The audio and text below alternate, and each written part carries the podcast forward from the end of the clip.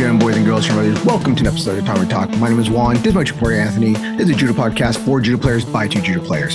So, Anthony, we're recording this episode now, but it will be played in the future because you'll be taking a nice two week trip to Japan. So, we're recording this preemptively while he's in Japan. So, that's why there's no news in this episode. There's no update about certain things.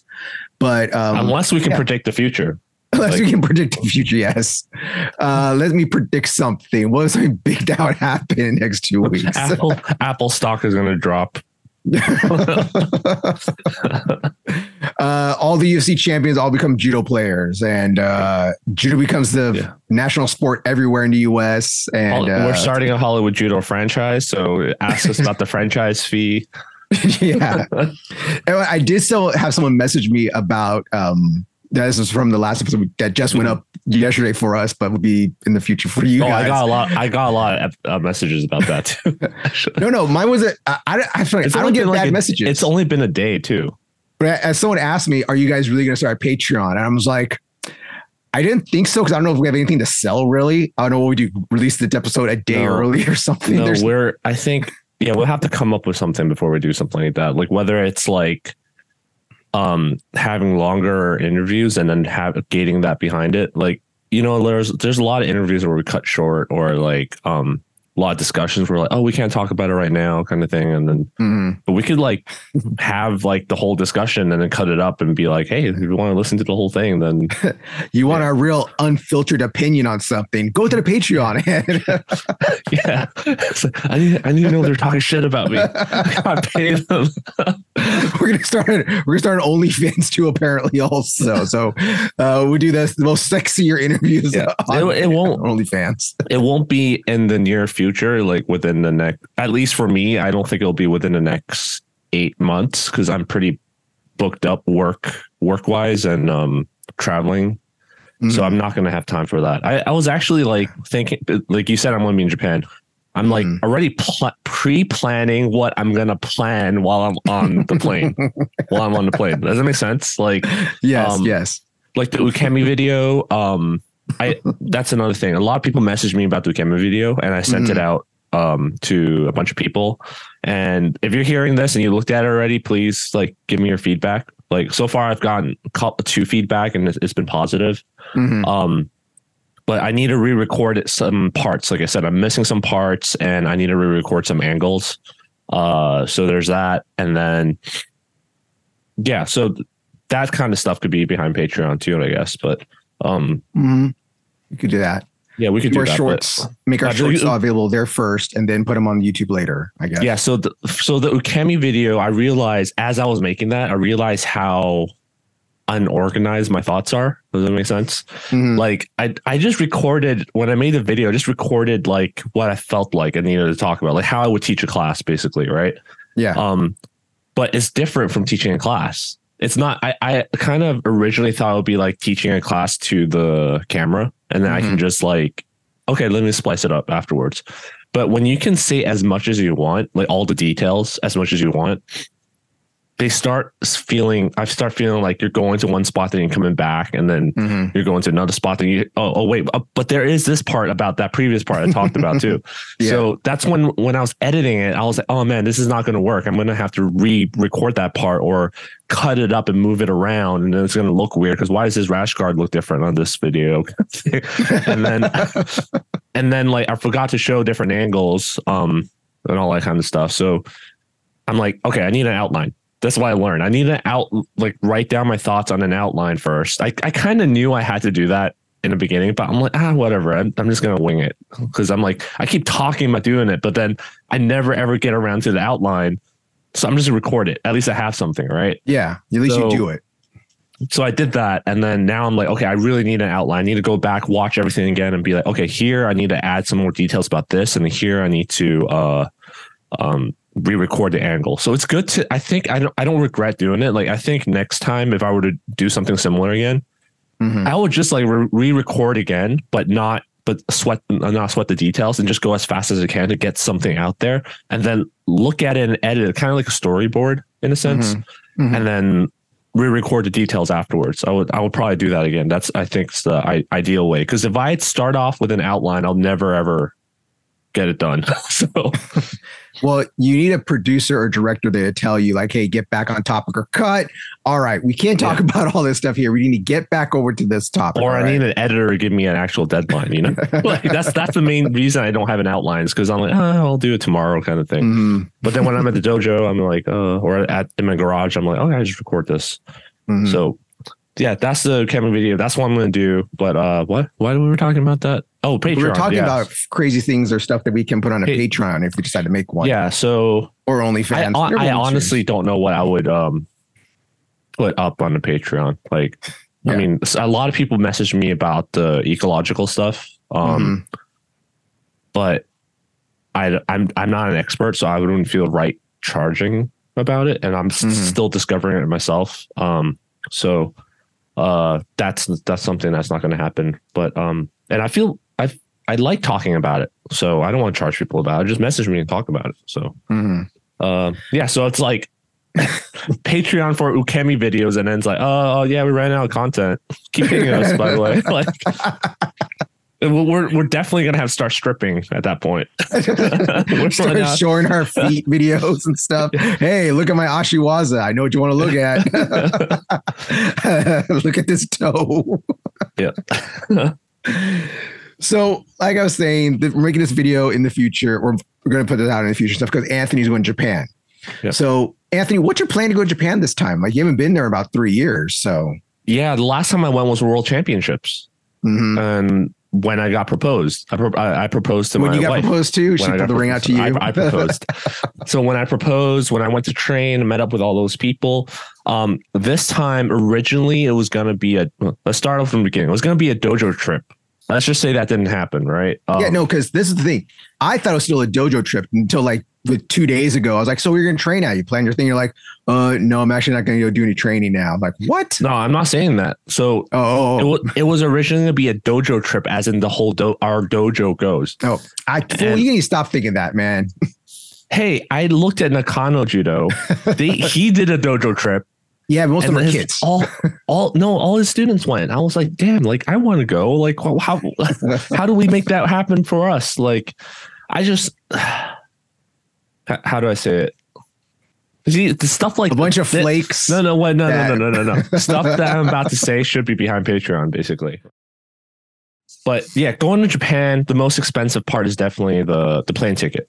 Um, you can find deals once in a while, but it's like certain dates only, and then there's like you're probably gonna have to sit in the middle seat kind of thing, which is fine if you're not if you're like regular height, but for people like me, sitting in a middle seat uh, for 12 hours is basically torture.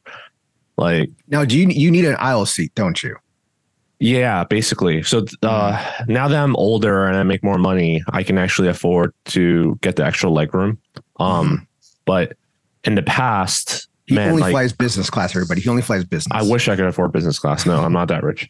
But um, in the past, when I traveled with my parents and my I was in college, so my parents would uh, fly to. We used to go back to Hong Kong regu- regularly, so they would fly from the West Coast, and I was in the East Coast in college, so I would fly by myself, and they would buy me middle seat tickets because they're cheaper. Because they're cheaper, yeah. and then oh my gosh, and that was before like every that was before it's common to have a infotainment screen in front of your your um your seat. Mm-hmm. So there's that you, you, guys all remember 90s kids you all remember the tv all the way up there and then you have to plug in a headphone and then yeah so i was 12 hours just sitting in my seat staring at this tiny ass screen watching a movie i don't want to watch by the way and then i'm just like squished from both sides and mm. not a great feeling but yeah so you can find back to the original topic you can back you can buy uh uh seats uh, get get deals on flights, and or you could do what I do when I get stuck in the middle is I st- I end up standing the whole flight. Really, I, I literally stand in, in in the bigger planes, uh, yeah. not the not the the um, domestic planes that you see in America, but in the the jumbo jets that fly uh, transcontinental uh, mm-hmm. to, other countries across the Pacific and Atlantic. They have like big uh, areas in front of the exit row by the galley. Mm-hmm. Um, where the bathrooms are and where the air hostess set up the food and everything. There's like a big room where you come on the plane too, basically. Yeah. So Yeah. I would just stand there. I'll just stand there the whole time because Mhm. standing there for t- five hours at a time, and then obviously there's turbulence and they tell you sit down. standing there is more comfortable than sitting in a middle seat as a six foot four, 230 pound. I was 230 pounds. Uh, I was powerlifting at the time. So I was like extra wide. And yeah, Before so- he was this wide, now he's this wide. I'm not as wide anymore. I still have the broad shoulders, so I I do come out with shoulder pains, like from like going like this the whole time. But um, Mhm. I'm not at at least wide the muscle wise anymore. Mhm. Um, but yeah, so I it's not that expensive than to go to Japan. Japan can be done really cheap. So especially if you go with a dojo and you rent like a hostel and it's basically like a um hostels in Japan are much nicer than what most people think of if they've never been to, been to Japan before and only been to European countries. Um, it's like a dorm. It's like a nice college dorm. So if you share bunk beds with a bunch of people, it'll come out to like 20 to 30 dollars a night, like split amongst uh different people. And then um very clean, very nice people. And then food, like konbini food is really cheap. Like you, you don't have to eat expensive. Like bowl of ramen's like like seven dollars. Like a, ra- you can have a meal for seven dollars. You go to Yeah. a, a convenience store, meal meals are like four or five dollars. So it, Have you You ever tried with- staying? Have you tried staying at a capsule hotel or those um, yes, yes, capsule at- rooms inside of the Yeah. capsule hotels? Like capsule, I like had- it's just a small single bed room. I. The, so Oh no! I I went to Japan and Korea one year, and when we this see this is stuff that should be in Patreon, right? I went to Japan and, and Korea one year, and um, there's a time difference, right? So just Mhm. like I'm I'm also going to India. That's why I'm saying I'm having no time because when I booked the India flight, I'm like, holy crap! I lose two days to flying in the air. Yeah, in the air because I'm like. I'm gonna we're like oh we're gonna we should stop by Singapore because there's no direct flights to India and we spend a couple days in Singapore. So I would leave on the 16th and then I would arrive on the 18th. Mhm. You lose like literally two days from flying because you're flying in the time zone and all that stuff. So Mhm. it's a day of flying plus the time zone change, so you lose two days. So one time when I went to Korea and Japan, I didn't I forgot to account for that and I booked the tickets separately. Mhm. And then I realized when we were in Korea, we're flying, we're like, oh crap, we're not going to make that flight. Like I messed up the time zone. So we ended up having to book another flight. So Mhm. I ended up having to stay overnight in the, the Narita airport, Jap- Japanese airport, and they have a capsule hotel there. It's a really Mhm. nice capsule hotel in the Narita airport. Yeah, they're nice. They're really nice. There's there's different levels of capsule hotels, right? Like there's this Yeah. there's a traveler one, so it's nice. It's like a hostel basically, and then there's ones that are for drunk businessmen that missed the last train, and they're they tend to be a little more trashier looking, but they're still pretty pretty nice. Mhm. So yeah, again, Japan can be super cheap. Most expensive part is getting there, which is the um, the the plane ticket. And if you're not like eating well, if you're not eating nice and taking a bullet train back and forth to different places, then it's really not that not that expensive. So um, a pure dojo training trip will save you money actually going as a group. So But you're planning on training a little bit while you're out there this time, right? Oh yeah, so back to that, right? So I this time I'm going. I was originally gonna be a dojo trip. Uh then people weren't able to go. That's why I'm like, okay, I just I'll just go myself. And then my sisters are like, hey, I, we want to go. So I've Mhm. never done a sibling trip with my sisters before. Like, okay. I've done it with my parents and siblings, but not with my two sisters. So we're like, oh yeah, we should we should go together. So first week is going to be me and my sisters going to the countryside. So we're going to Shikoku, and Okay. then we're going to Hiroshima too, and a bunch of uh, uh, little islands. And then uh, second week I'm going to be in Tokyo, um, and then I'm going to go to Sendai. So okay. it's gonna go to Sendai. I probably there's a place in Sendai like um, Akimoto's trains out has dojo up there, so I'm want to see if I can visit that place. Mhm. And then um, I have a friend that teaches English in Tokyo International University. So I was gonna go train with him, but they're in Saitama. But he said maybe by the time they I get there, they're gonna move the the practice location to Ikebukuro, which is in Tokyo. So if they move the practice place, then I don't have to take an hour train out to their main campus to, to practice. But it'll be my first time practicing with a university club. So Mm. um that that'll be nice. So that's two things I'm gonna definitely try and get done. And then if I have time, I'll go to Kodokan. Like I As a black belt I- this time. as a black belt this time, and also after last time I went, I'm just kind of like, eh, been there. I don't, I don't want to go there for a randori unless I, I, I want to go there for a class, like a winter session, summer session class, or a kata Mhm. class. But I don't think I'd want to go just to show up and spar. Mhm. Like it's a very. Someone asked me this before. It's a very not interpersonal atmosphere. Does that make sense? Yeah, no, I get it because you're a foreigner coming to Kodokan. They all know what you're there for. It's like, oh, you're just another judo. yeah, and they get that so many foreigners coming. They get so many foreigners coming. It's like, oh, it's just another day. You know, they're just coming Yeah. here to take pictures, pilgrimage, kind of thing. But when I Say went to the came. local, Yeah. yeah, when I went to the local dojos, they were like really nice. Like we talked, um, went to dinner afterwards and all that stuff. So it was it was a little different experience, you know. Um, people were okay with doing randori to me versus in the Kodokan. I don't know if it's because I'm tall or I have a brown belt at the time, and most of the the native people weren't okay with doing randori with me, you know. So Mhm.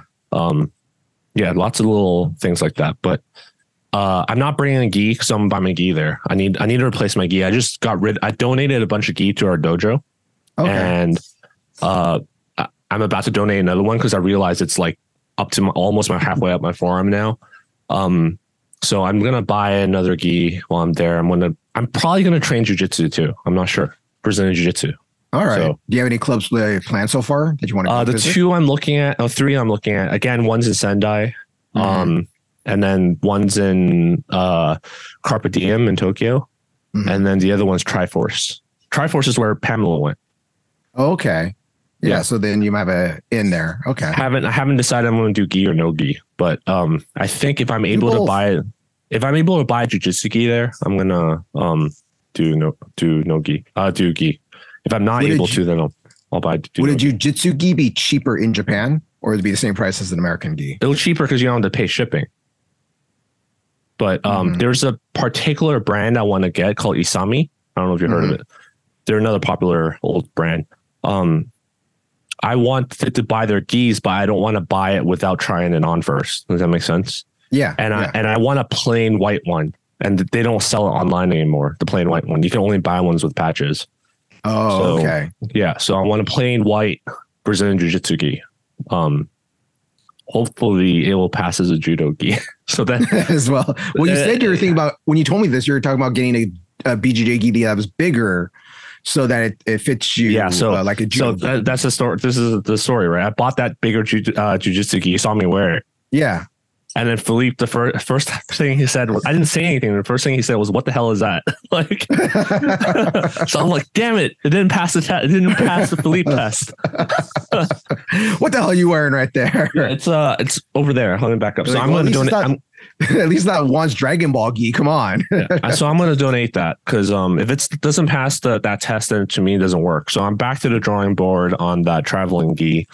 Um, my next step is to basically contact someone who makes skis in America.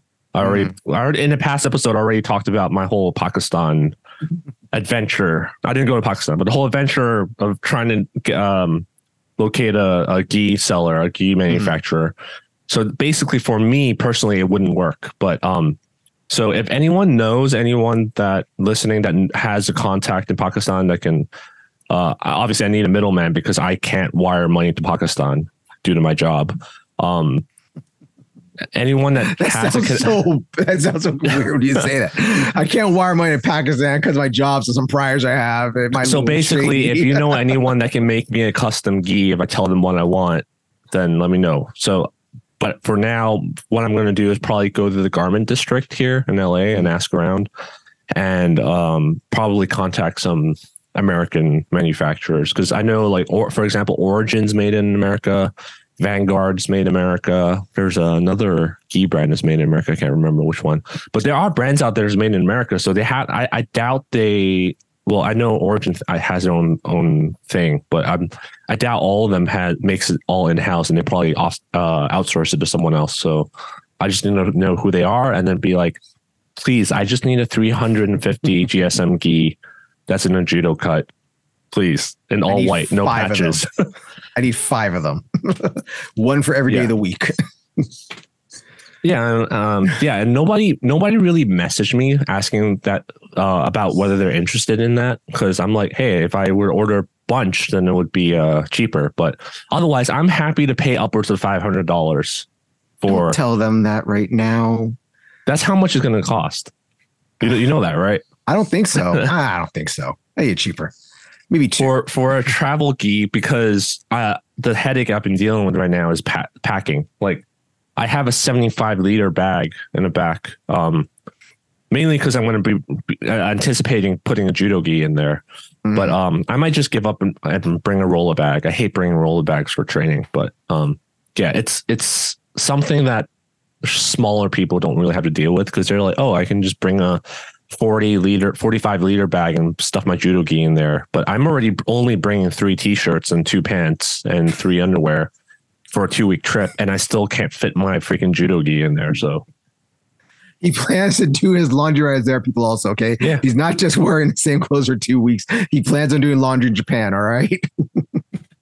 so all right, that's that. All right. That's so this is trip.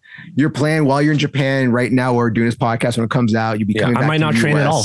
Yeah, Yeah. If, I'm not. I'm not going to make it a priority. Basically, Uh, so I hope you're having fun out there right now. I hope you're having a safe trip coming back to America. We have a safe trip going to Japan. All right. Yeah.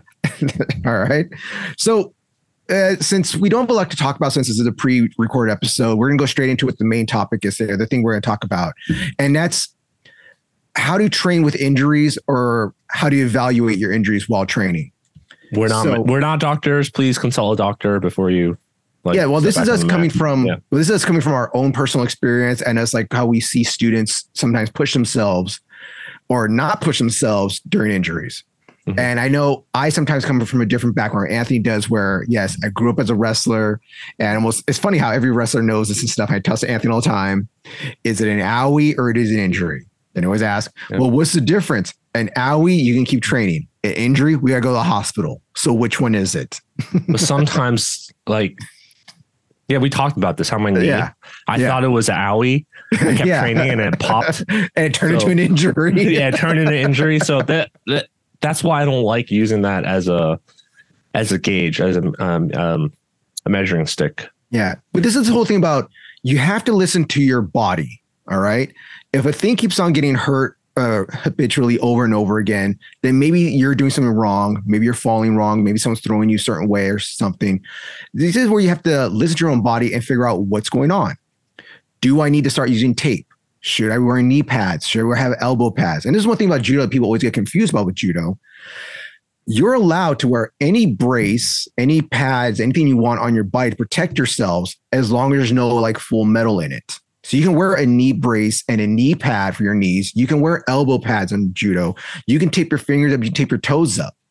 The main rule though is that there's supposed to be no metal and nothing showing through your body, which I know that has kind of changed because a lot of women and some dudes wear spats now while competing. Mm-hmm. Women don't get called on it, but I see some men get called on it sometimes. And I see them not get called on it sometimes, which I don't know why men are wearing spats for competition anyways. I don't get it, but hey, you do what you gotta do, bro. I thought Yeah. you were gonna say something. You look like you're No. gonna say something right there. No, So- like, I, I have Yeah. nothing to say about that. I don't care Yeah. if you whatever you wear underneath. Yeah. Another thing about judo that a lot of people get worried about. So you wear braces and pads and tape up where you want your wrists, your fingers, and stuff, and learn how to tape them uh, certain ways. Is the cup. So you're technically not allowed to wear a cup to compete in. To practice, it's okay, but just like in wrestling, you're not allowed to wear a cup. Now, I I trained with like Tony, for example, wears a cup, Mhm. right? Man, Yeah. it, it gets caught. It hurts. Not even people are like saying, "Oh, it's because it's used as a fulcrum as an arm bar." Like, no, it's Yes. just it gets caught. It's like a hard surface. It just freaking hurts. It's like, and it's like being able to knee someone without actually kneeing them. Does that make sense? Like, Yeah, I get it. Yeah. So here's the thing about in wrestling, you're not allowed to wear a cup and stuff. And just like in judo competition, you're not allowed to wear a cup. But people still do get by with it. Sometimes people do.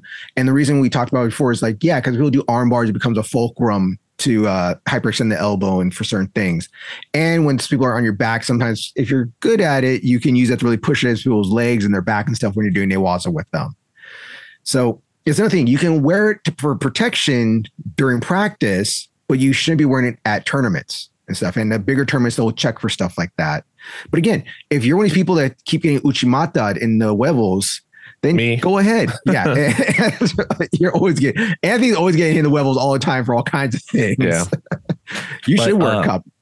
Well, I was thinking about it until one day. I think I was reading the Breezy J subreddit, and then Mhm. someone they're talking about wearing cups, and Mhm. th- people are like, some guys like, oh, it's actually for your safety because in a striking art, you just get like kicked in there and punched in there or kneed, and, and it kind of protects you from the shock. But um, in grappling, they they can land on you, which has happened to me, and things like get pressed up against each other.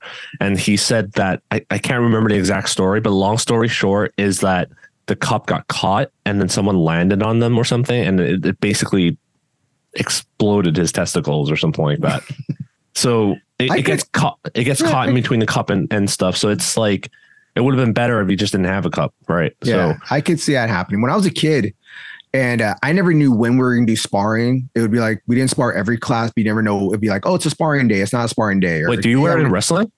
No, no. But I was when I was a kid doing Oh. karate and taekwondo. I would always wear a cup to every practice. Yeah, again, that's for striking, right? Yeah. Uh, but it can sometimes get annoying when you're trying to do kicks and stuff, and you got cups in the way, and suddenly you have to learn how to kick a certain way and stuff. And but Well, we're talking Yeah. about safety now, though. But um, yeah, yeah, continue.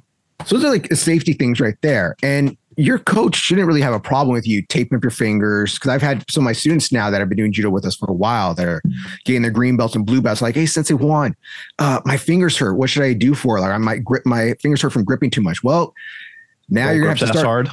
Well, no, grip is hard, but now you're gonna start reinforcing your fingers now. So you have to do like the light tape around each knuck around your knuckles, learn that way, or do what I do to Ninja Turtles, and I just tape my fingers together because I've had some dislocation and fractures.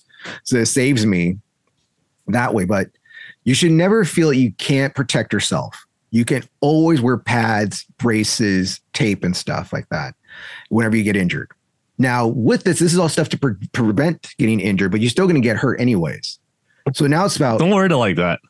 uh, not, oh, this from the guy I've heard you say worse in class to our students. but I'm saying it, it, always are always injuries, always are definitely going to happen in judo. Mhm. Okay, you're always going to hurt given. yourself. Yeah, we had a guy today in class talking about how he sotogari on the wrong way and jammed his thumb on the mat. Yeah. you know. So now his hands a little shaky now because it hurts. For him, I would start. I would recommend like, well, maybe starting to start. Uh, you would have to tape up your hand so your nerves and everything are now um how do you say it like reinforced and they're together so they're not so they can't get swollen or nothing while you're practicing Well, I think the whole point is after you're injured already, then the reason for taping is to prevent further injury. yeah That's the number one goal of taping, wearing braces of any sort, wearing um, protection, like a s whatever. It's to prevent further trauma or having the joint or whatever go in a direction that is not supposed to go in. Because uh, maybe originally you can rotate something 180 degrees, but now that it's injured, you you can only go like 50 degrees or something. Then you probably want a, a brace there or a tape to to support it to prevent it from moving beyond when it's supposed to move. Because, um, I mean, as someone who gets hurt pretty often, I guess, uh, I always consult my doctor and physical therapists, and they're always like, "Yeah, the worst thing you can do is not move it."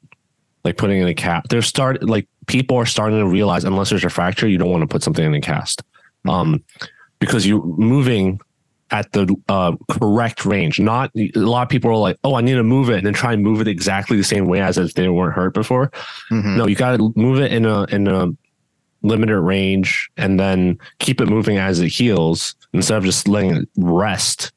Um, that's the number one reason why I think a lot of people who sit out from practice don't I take forever to heal is because they're like, oh, I need to let it rest. So I'm going to stop doing literally everything, just sit at home and watch YouTube or something.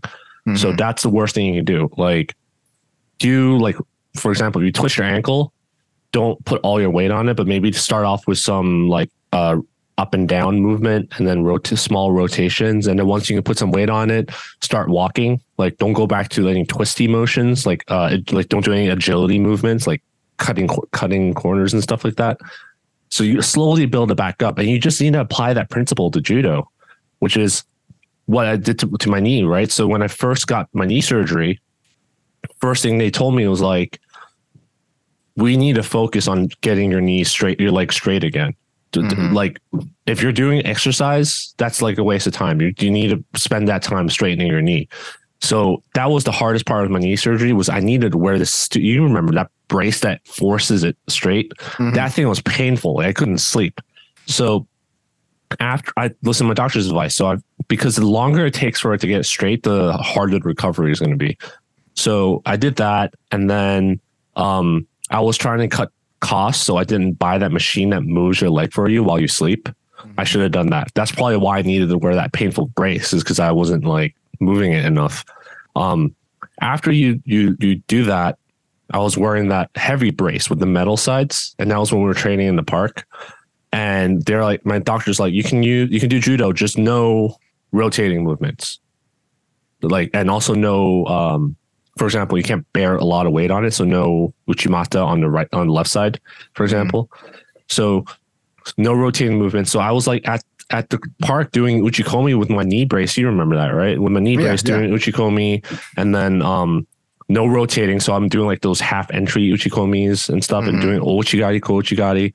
And then once I was able to do a little bit of rot- rotation, I was like doing really slow ippon nage and all that kind of stuff, right? Mm-hmm. So there's that, and then you just slowly build up from that, and mm-hmm. that's where I'm at now. Where I'm, I'm actually not really wearing an knee brace anymore anymore, uh, mm-hmm. anymore now. But, um, yeah, so just gotta keep it moving and do what you can. And if you're not able to consult a doctor, then it's always not, uh, better to play it safe, right? So yeah, I'm big into safe, better safe than sorry kind of stuff. I want people to push through yeah. when they can, but if you're really hurt, then you can't do something. But that brings up a good point of can I still practice while injured? And it's like, yes, to a point. There's certain things. Like you, what Anthony right there is talking about, he can do certain uchikomis wearing this knee brace where he had to keep his knee straight after surgery.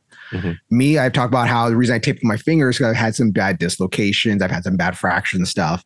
And there's been times where I've had that um the finger brace, that metal finger brace to keep mm-hmm. her when I've had big bad dislocations uh, on there to keep it straight. And I can still do uchikomis on one side. I can still do ippon nagis on one side. I can still do um, regular ippon nagis or uh, same size ippon nagis or certain throws protecting my hand that you can still do stuff. And that's like for me with hand stuff. But when you get hurt, don't now this is one thing I tell our students when they get hurt. We have this great weight area we have. We have the great gym like you see behind me. We have the mm-hmm. weight area over here. We have uh, equipment over here. We have the elliptical, the Chikari machine. We have the rowing machine. Still come to judo because at least you're being there and you're still being a part of the club. The worst things when you start get hurt, you get off the mat, you go home, you go away, you get the routine of coming to judo, and by the time you are better, you're going to be like, oh, I'm not the routine of going to judo. I'm not the routine yeah. of going to the gym. I want people, even though you're hurt and you can't do anything, to still come to the dojo and lift weights, come to the dojo and still be there. Because then we can also, I'm not saying like do your like progress, but we can see how you're doing, you know? Hey, mm-hmm. you're moving pretty well. I think you probably get on the mat, do some chikomis or something. Or, oh, if you can't do this, maybe we can do a little bit of newaza still. So that's another thing with me about you keep doing stuff as long as you can until you can't do it no more. Mm-hmm.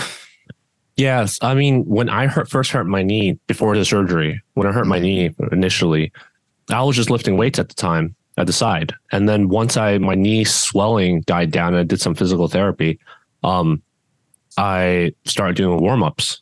Like I did the warm ups, and the warm ups are done. Okay, I'm gonna go back to lifting weights, and then I just watch class.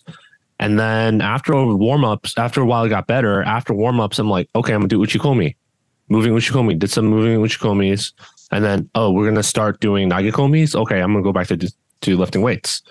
So I just did that for almost a year, I think, at that at mm-hmm. the time, and um, it's it's not until like recently where now I'm so busy with work and stuff where I'm like, well, if I can't train, I better finish off my stuff at, work so I don't stay up till like 1 a.m. working, or uh, maybe I can go over some lesson plans for um, for the beginners class, or um, look at watch some of the the jujitsu instructionals I had saved up. So that's like for me, it was a better use of my time. But as a be, I think as, if you're a beginner or like anything not like brown or black belt, I think it do, does a lot of good to show up to the dojo and just lift weights, watch practice because especially if your your instructor's demonstrating stuff, you can still learn from that, right? Um, mm-hmm. Start note try, watching people spar randori. Notice what their habits are. If someone's like really good at a certain throw, how is he getting there? How what kind of grip fighting is he doing? Like start studying people. That's all stuff you can you can do while you're there. And I know judo's an individual sport, but I think um, a lot of dojos are good at this, which is they instill like a team mentality. Um, yeah. Where you're still a team and you can help out in different ways, you know? So whether it's like you just getting better yourself and then helping others by getting better, give, giving them a stronger um, training partner to go with, or um, if someone like for example at the time i was really good at sasae when i got hurt and people were asking me how to do sasae. The beginners asked me how to do sasae and i was able to do it because it was the injured leg that i was doing the blocking. So i was able to show them that while even though i can't train. Mm-hmm. so stuff like that is like it, it, it, keeps the team spirit thing going. It's not like you're just showing up to like a gold's gym and lifting by yourself and then leaving yeah it's just kind of thing it's just part of the camaraderie that we all have at the dojo. You know, we talk about martial art families and dojo families and stuff. That's just how it is. I want you to be at the dojo to feel you're a part of something. Because the worst thing you do is, oh, I'm hurt. I can't do nothing. And like I said, you stay home, you get out of the routine, and then you decide, oh, I'm not going to go back. Or me or Anthony will send you or someone a message, be like, hey, haven't seen you in a while. We're going to, we're wondering if you're ever going to come back. Like, oh, yeah, yeah, I'm going to come back sensei. And we never hear from you again. you know? Yeah. But it's just one of the things that you, if you are hurt, and you can't go to a dojo, like how Anthony hurt his knee, or many, many years ago, I hurt my knee at a tournament and I couldn't practice and I had to stay home for, I think it was two, three weeks because I couldn't really walk that much on my knee. And I decided not to get surgery. I elected not to get surgery. Instead, I just did um, PT and just uh, yeah. exercise and stuff to help well, my you, knee out. You, I was avoiding surgery until my knee started popping out of the socket, right? So. Yeah, yours started popping out of the socket. Mine, at least my cartilage was messed up, but it was hold up and what's it called? Silly string and duct tape. That's how I'm held together. Silly string, duct tape, and a little bit of bubble gum. but yeah, if you have to stay home, that's fine. It's okay. Don't feel like you're that you're like leaving your dojo, you're not helping now, you're letting them down or nothing. You need to take time off. It's okay. But remember, you can always come back. Yep. That's something I always tell people. It's okay. I want you here, but if you have to take time off, if you have to go, it's fine. And it's good that if somebody, an instructor will text you or send you a message being like, hey, how you doing? Where you been at and stuff. And even just like at least nowadays the social media stuff, contact them on the Facebook, the Instagram, the thread, the X, whatever one the TikTok, whatever one you guys are using to let them know, like, hey, I'm gonna be back. Because we yeah. do worry sometimes as instructors about that. But if you need to take time off, it's fine. If you get surgery, it's okay. All right. And if you're worried about getting surgery, get a second opinion. There ain't nothing wrong with getting a second opinion. Anthony, do you ever call second us. opinions? Yeah, not, not, from, us. us. We're not doctors. Okay. we're not, I'm just saying we're not doctors stuff. But I know how scary it is for someone to get a surgery. I know Anthony was very he was he was quivering in my hands. I was like, Anthony, it's okay. It's okay, Anthony. You'll be all right. but no one, they're gonna take my knee. I'm like, no, no, they're not. They're gonna build you, they're make you stronger. They will build you faster, stronger, make you better. Funny, funny enough, my right knee feels stronger than my left knee now in terms of bearing weight. Um mm-hmm uh, after my physical, the new physical therapist I have. So mm. it's uh, really important. Um, but yeah, yeah, that's the other thing I want to talk about. It's get go see a physical therapist. Like, yeah, Anthony's very big on physical therapy now. I, I mean, you see so many people talk complaining about pain and to go get massages and chiropractors, but it's very similar to what do you call it? The mental, the American mentality of taking a pill for everything. Mm-hmm. Does that make sense? Yeah. Um, so people go to these places that treat the symptoms, but they don't treat the cause of the, mm-hmm. the problem. That why does it keep coming back? The problem. So, um, it's really interesting because I my first my first PT who started he went off to start his own practice. Uh, so now I have a different one. But my first one, uh, first good one, he, I got I convinced him to start training BJJ to try it out. Mm-hmm. So he went to the same BJJ club as me. And even though we showed up in different times, like I went to the afternoon class, he showed up to the evening class. And there was a traveling black belt at the time that was a, a doctor. He's actually a, a physician doctor. Mm-hmm. And he's like very competitive. But I think he had some issues. And then he was like, Oh, you're a physical therapist. Like, like what I, I have this issue like basically he in the end long story short a bunch of people ask them questions but it's always like what do i need to do that can fix this problem now Yeah. What's the Or one can, thing? what, what's the one what can what can what the thing, exercise can I do? What stretch? What exercise? What massage? What like foam rolling can I do to fix this problem? He's like, everyone's different. Like you, me, and you might have knee pain, but like for example, a lot of a lot of people have um knee problems, but apparently my knee problems are caused by my weak core, and apparently not. That's not common for most other people, but my wife has neck problems from sitting in a chair all day and is again weak core. So even though I have knee problems and he ha- she has neck problems, we're doing very similar exercises at physical Mhm. therapy. And um, when I see some people do, there with knee problems, they're doing something totally different than I'm doing because it's like a different cause. Does that make sense? Mhm. um, the first physical therapist I got recommended by my doctor, my surgeon, was really bad in that way because I would complain about my knee pain and she would massage my knee when it's not my knee that's the problem. It was my core. So massaging the knee felt better, but then the next day I feel like trash again. And Mhm. here in a physical therapist, he's like, your cores are tight. So he's massaging my core to loosen it up and to loosen up my knee.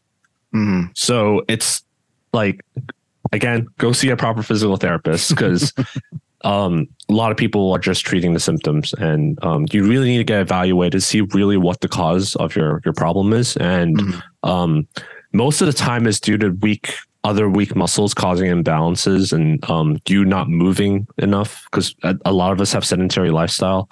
So yeah, everyone should see a physical therapist, but that Yeah. that help, will help you with your recovery.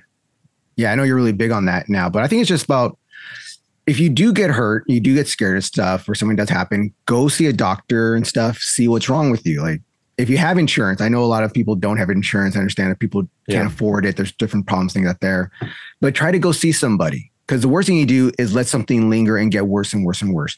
And the body, yeah, the body is going to heal itself over time, but it can always re-break or get worse Yeah. and stuff. A tear can heal itself, but a tear can also get worse over time. That was one thing that happened with me again a long, long time ago. A guy was trying to give me an arm bar, and I have a really good gable grip, and so it's really hard to get me an arm bar. I'm, I'm gonna say that now, and everybody's trying to arm bar me, but I I have really good arm bar defense.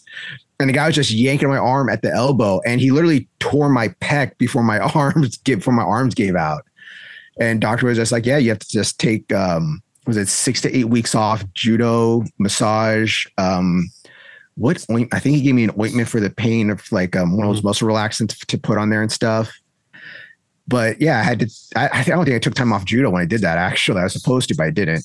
I just did different Yeah. moves instead of taking time off judo. You definitely make things worse if you don't take time off. But um, again, I'm trying to avoid giving medical advice. But Yeah. when I had really bad insurance and I didn't want to go see the doctor, um, I would basically just rest and move it, move it as long as it doesn't hurt. Whatever it is, or my shoulder, my knee, my my wrist. That right now is my wrist. Basically, I don't want to go see my doctor just for a sore wrist. Um, I would just keep moving it and then uh, add some little bit of light weights. And then however long it took for it to feel better, I would double that. And then basically, I shouldn't be like, oh, my knee feels better. Let me go back to do uchi, doing uchiba, uchimata or like drop knee throws or something like that. I'm not going to do Mm. that once it feels better. I'm going to wait double that before I go back to putting a lot of stress on it while during that time still increasing the weight of what of whatever exercises resistance bands what weights that i'm using to strengthen that that um that that injury but Mhm. um yeah so th- trying to stay away from the medical advice because we're not doctors but Yeah. um We're just judo players, What- just black belts. how do you like what kind of stuff would you personally would you like to do to on, on days where you feel like you're not hurt enough but you're like you you got like say you sprain an ankle or like your knees feel off or your shoulder hurts your neck hurt. like today for example today i had to sit off because i could not feel the left side of my body because i had uh i got my covid shot and Yeah. i feel kind of um woozy so i'm like i'm not going to step on the mat today but if i was like just tired or my knees sore and what what do you suggest Well, this is well for me. I'm just I got that old wrestling mentality. Like I always like I tell that joke. You know, if it's an owie or an injury, And with me, like I'll look like a damn mummy by the end of class sometimes because uh, I've rolled my ankle. My ankle took a wrong, took a bad twist. Well, I'll just get some tape. I'll tape up that ankle and keep on going. All my fingers, well, I always tape on my fingers anyway, but like my hands just been kind of messed up for a little while. So I've been taping up for almost a month now because I don't want it to swell up or get worse while practicing. My other wrist, my wrist has been bugging me for a while, so I tape that up all the time now and stuff. Just stuff doesn't happen. Uh, tape is my best friend. I spend so much money on tape now, you know, but that's that's how I am. Like I just keep going because I because of my body, I've been doing martial arts for a long time and doing grappling for a long time. I know when to stop. The other day, uh, a couple weeks ago, um, I was trying to do drop seoi nage again. I was like, you want to know what? I'm going to compete. I'm going to try to do drop seoi nage again. Maybe have that in the chamber just in case after doing drops in a couple times to throw this one guy during Randori when we were done, I really fell to my knees like, oh, yeah. should have done that. nope. oh no. Yeah. Even with my braces on, I felt that I was like, nope, can't do that. I just can't practice that. I, I know how to do it. I can't do it though when they're in a live situation. Yeah. Speaking of tape, um, my favorite tape, coach tape that I recommend from Johnson Johnson, I was like, I'm running it low, right? So I went on Amazon and I'm like, they increased the price again. Like it's almost like triple the price of when I first bought it. Yeah. And and then like the other day I was looking again and, and you can't even buy it anymore. Really? Yeah. So well, I'm like, what I'm, I'm like, what the hell? And then I realized I did some research. What happened was Johnson Johnson sold off that brand mm-hmm. to a private company, and that private company no longer sells retail. Mm. So he only okay. they only sell in in batches direct.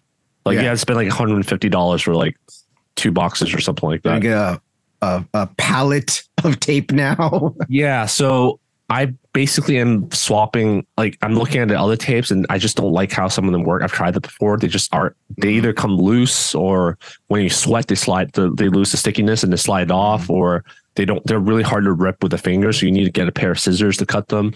Um, mm-hmm. So I bought some BJJ tape, like some one of those fancy brand BJJ mm-hmm. tape. Like uh, the one I got is called Monkey Tape, I guess. Mm-hmm. And they come in different widths. So I'm trying trying out different widths. That's what I'm gonna do. So um yeah, I can't believe I'm buying overpriced branded See that's a tape. like because I'm a mummy, because I tape so much my stuff, because I tape up my body so much, I don't spend a lot of money on tape. I'm gonna tell you the truth right now. I get most of my tape from the 9 cent store, Dollar Tree, or these dollar up stores here in LA and stuff. They're kind of like dollar stores, but they sell, mm-hmm. they start nine, they say start at 99 cents, but I get my tape at like the cheapest value I can because to me, I'm just wearing it for a couple hours, you know, and I'll put on more tape, take on less tape. And for me, I'm not that particular as Anthony is. I used, uh, who was it? Eric uh, used to buy this fancy black baseball tape for a while. He still, he still has it yeah, that's very expensive tape he uses. I'm like, for what? And, you're oh, just teaching and class. he le- and he leaves it around. I'm like, wow, you're leaving it around for other people to steal and use because they're gonna use. People are using my tape without asking. Well, that's one. That's one thing in a dojo. If there's some tape laying around, had no name on. Hey, who? Uh, whose tape is this? Oh, no one. Okay, I'm gonna use it then. It's just laying out. yeah. So Matt will do the same thing. Matt buys these four rolls of fancy tape every weekend. Always no, like, his tapes hey. are cheap. I tried it. They're cheap. Are they? But yeah, they don't oh, stick very oh, well. His, cheap, his tape yeah. ain't good enough for you. Okay. It's, Me, I buy cheap cheap tape. All right. It's good enough for um fingers, but I think as as long like I if you have to do like some complicated taping with the wrist or how I've been I've been having to uh, tape the tip of my nails now. Mm-hmm. It's gonna like fall off.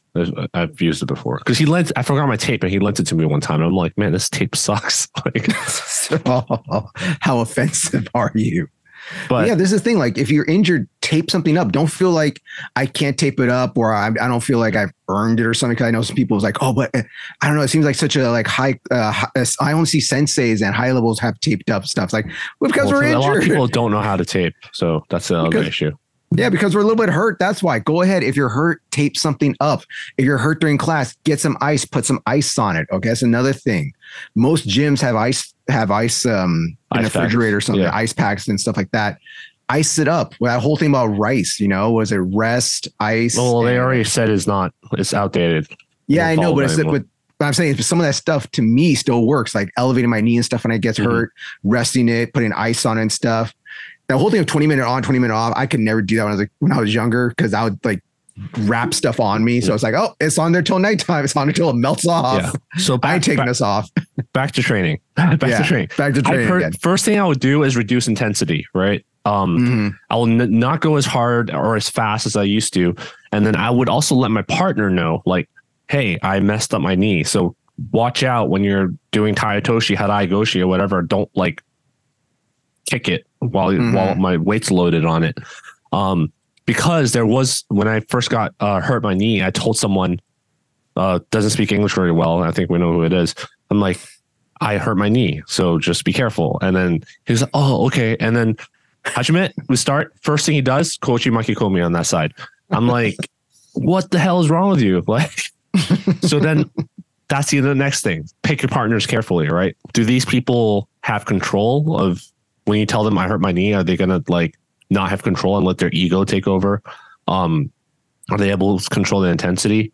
Uh, if you don't have a partner, just be like, I'm not, I'm going to sit out because I'll just wait till the next round when someone safer comes along.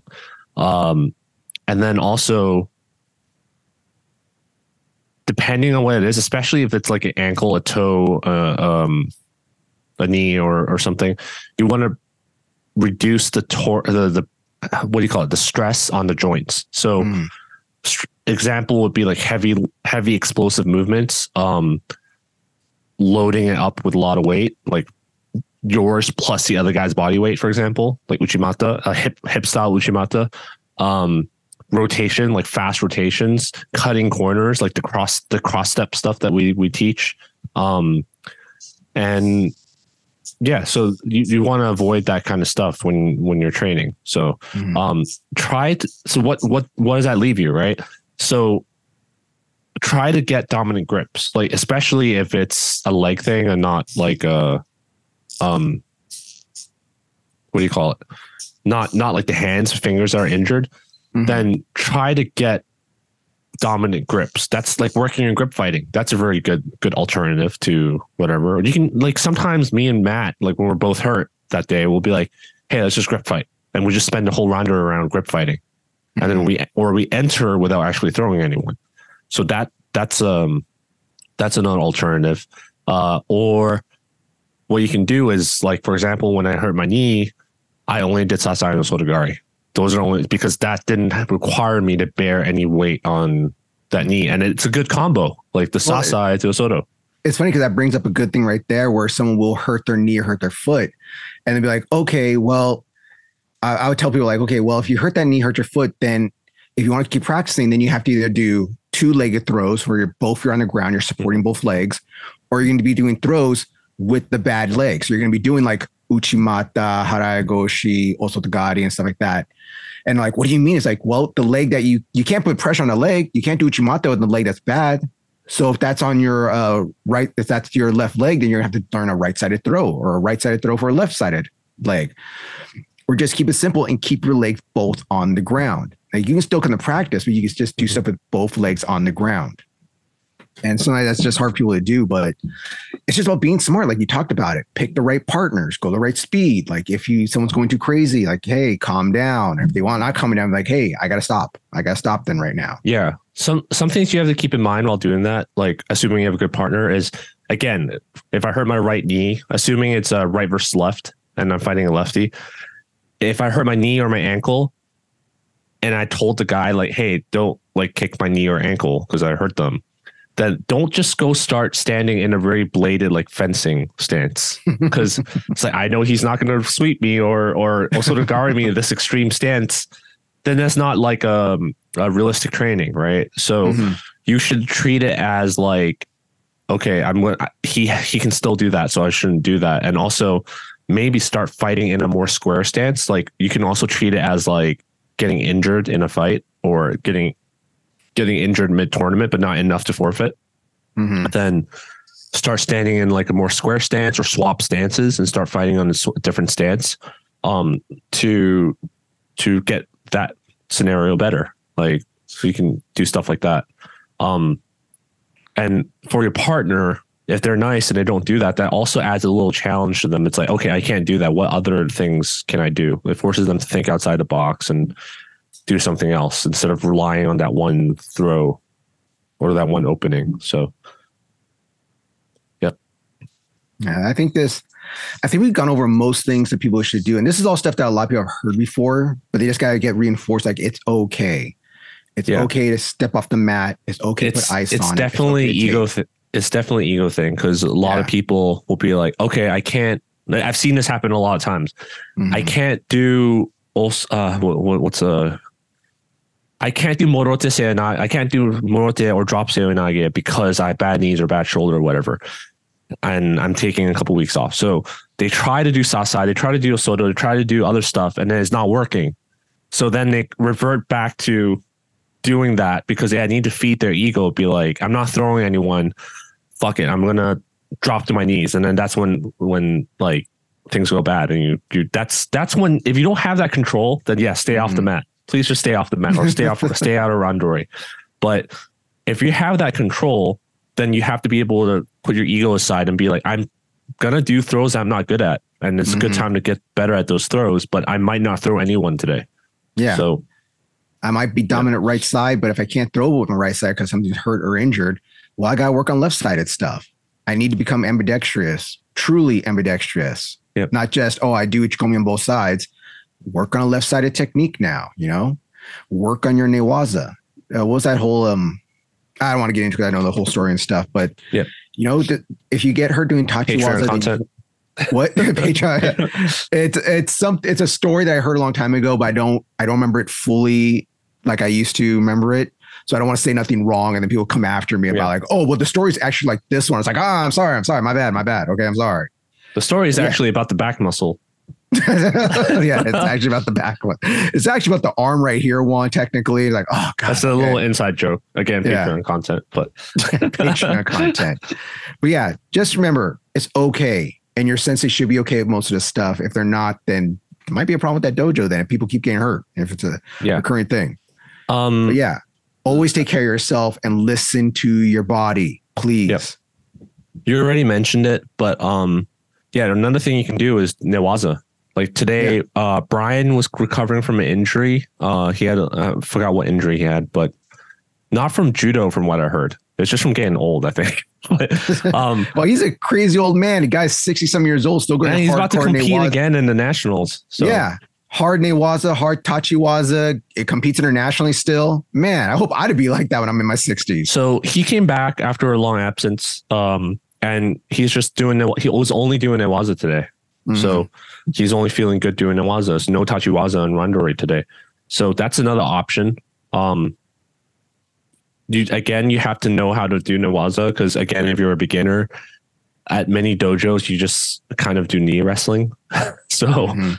um, it's better off to like trade off starting off at the bottom or top, whether it's all fours and turtle, flat in the guard, half guard. Like start off from different positions and then flow what they call flow roll, which is like once you pass the guard, you pin him for a couple of seconds and you just reset. Like Mhm. that's uh Newaza is a huge part of the game and if you're uh injured, that's another another part of the game you can get better at, spend more time on. Because usually we most places wouldn't you wouldn't have that much time to spend on Newaza, but this is a good time to do that. And that's what Travis Stevens did. Like he almost lost his leg, right? Right before the Olympics. and then he went to train BJJ at uh, Renzo's. Yeah. So right, it was like six months before Olympics, I think he said. But uh yeah, so that's uh, another option. Mhm. Yep. All right. So, Anthony, is there anything else you want to talk about or bring up in this episode? No, I think that's covers much, uh, pretty much uh, everything. Yeah. And remember, all this stuff is just our opinions as judo players, as people that are instructors and stuff, and what we've seen and what's gone through us in our lives. So don't take it like, don't be like, oh, well, Dr. Juan said I'm not doctor. I'm just sensei, mister. Okay. Crazy Juan. Uh, right. ask Doctor Rhadi Ferguson. oh, God. Yeah. Go kick some pipes and stuff, you know, full blast. it's not going to break your shin or nothing. No, not It's not stronger. Tony Ferguson. Doctor Rhadi Ferguson. Oh, very, okay. I thought you said Tony Ferguson. Dr. Rod. Oh, yeah, yeah. He's in Florida now, isn't he? yeah, yeah. He's in Florida. Yeah, yeah, yeah. Uh, if people don't know who that is, uh, you know Kimbo Slice. That's his doctor cousin. That's a judo Yeah. player and Olympian. Well, So, he he's doctor in the sense of a PhD doctor, not an actual Yeah. physician. So yeah, Yeah, I guess we should say that. Yeah. that he is. A, hey, doctor, I got this rash right here. What should I do? I got a mole over here. How can you get help me out with that? All right. So All right. with that, please remember to like, share, and subscribe. You can follow us on Instagram at the Tatami Talk. It's on YouTube at the Tatami Talk. If you want to send us any questions, things we talk about, things in an episode you want us to go over again, you shoot that at us at Talk at gmail.com. If you want to hit up me, it is the great underscore Juan on Instagram. You can follow Anthony Anthony Throws on Instagram. All right. Is there anything else I'm forgetting there? Uh, no, but let us know what you think about what we said about the Patreon. Like for those who are interested, like if we extend, like instead of saying, "Oh, well, that's for another episode," or "We're getting off topic," or whatever. Like if you want to hear those us us just like rant on about that kind of stuff, and then like put it behind a paywall, then let us know because th- these episodes are already long enough. And I actually got a read a comment saying. I don't like podcasts; they're too long. Can you just tell me which th- uh, which exercises are dangerous? And then I'm like, well, I I'll Here's do the it I top 10 list. Yeah, I, we do those, those I, YouTube I videos. really top 10 list wonder. dangerous throws.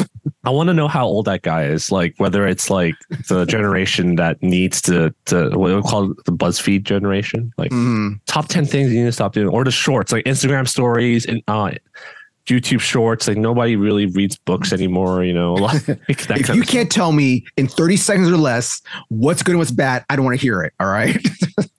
Yeah, I mean, Oh, threads. Oh, that's another. We're on threads too, guys. like Forget about that one. For one, I can I can give you a list, but then it's like, why would you listen to me? Just give you something without the justification behind it. Like I, I, I don't know, but that's that's just me. All right. Different Anyway, generation. And I'll be on the Patreon soon, coming up Yeah. next year. All right. And with that, Anthony, don't forget to slap the mat and put tape on. and put Nice. tape on. Yeah, yeah, and nice. All right.